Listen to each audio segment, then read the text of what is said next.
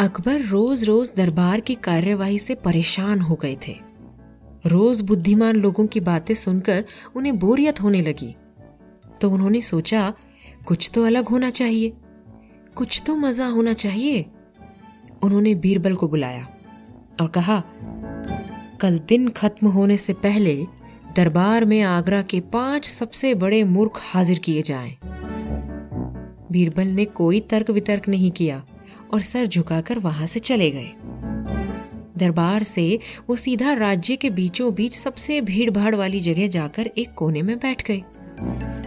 थोड़ी देर बाद वहाँ एक नज़ारा देखकर उनकी आँखें चमक गई। एक आदमी गधे के ऊपर बैठा चला आ रहा था। उस आदमी ने अपने सर पर लकड़ियों की एक गठड़ी रखी हुई थी। बीरबल उस आदमी के पास जाकर बोले, जनाब, आपने बोझ अपने सर पर क्यों रखा है?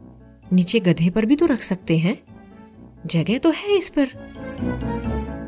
इस पर वो आदमी बोला, ये मेरा बड़ा वफादार गधा है।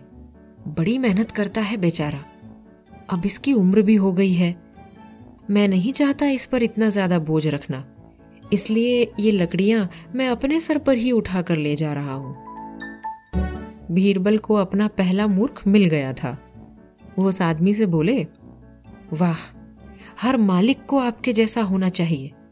आप मेरे साथ दरबार चलिए, आपको इनाम मिलेगा। फिर ना आपको ना आपके गधे को कभी बोझ उठाने की ज़रूरत पड़ेगी। बीरबल उस आदमी को लेकर आगे चले।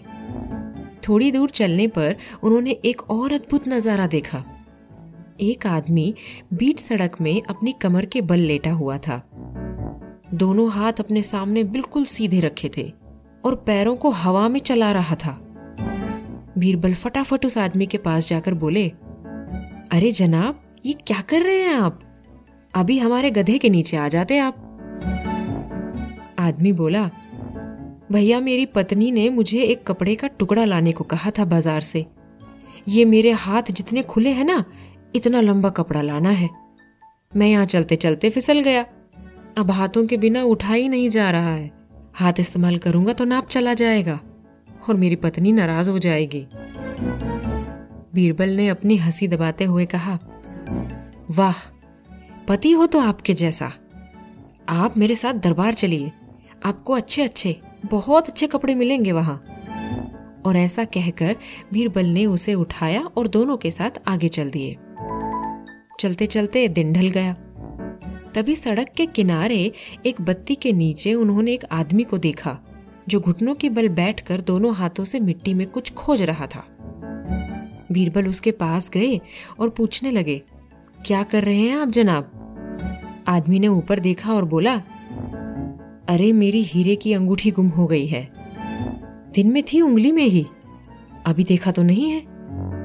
दिन में मैं वहाँ उस पेड़ के नीचे आकर बैठा था, अब उस अंगूठी को ही ढूंढ रहा हूँ। बीरबल को कुछ समझ नहीं आया। वो बोले अगर अंगूठी वहाँ उस पेड़ के नीचे गुम हुई तो आप उसे यहाँ क्यों ढूंढ रहे हैं? आदमी चिढ़कर बोला, अरे, वहाँ देख नहीं रहे आप कितना अंधेरा है। अंधेरे में मिल सकती है क्या अंगूठी जैसी चीज़? यहाँ रोशनी है, इसलिए यहाँ ढूंढ रहा हूँ। बीरबल खुश हो गए कि उन्हें अपना तीसरा मूर्ख मिल गया। वो उसे भी अपने साथ ले चले, ये कहकर कि उसे उससे भी कीमती अंगूठी मिलेगी दरबार में। दिन समाप्त हो गया और बीरबल को सिर्फ़ तीन मूर्ख मिले। वो उन तीनों को ही लेकर दरबार पहुँचे।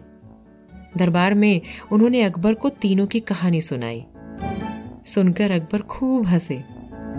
फिर बोले, ये तो तीन ही हैं बीरबल, बाकी दो कहाँ हैं? बीरबल ने कहा, चौथा मूर्ख मैं हूँ जहापना जो ऐसा कार्य करने के लिए चला गया। फिर अकबर ने पूछा हम्म और पांचवा कौन है? बीरबल ने हाथ जोड़कर सर झुकाकर कहा, माफ़ी जहाँ पना, लेकिन पांचवे मूर्ख आप हैं जिन्होंने ऐसा कार्य मुझे करने को दिया. दरबार में सन्नाटा छा गया। सबको लगा कि अकबर आज बीरबल को दंड देंगे ही देंगे। लेकिन बीरबल की बात सुनते ही अकबर पेट पकड़कर हंसने लगे और बीरबल से बोले, कोई भी मूर्ख हो सकता है बीरबल, पर तुम नहीं हो सकते।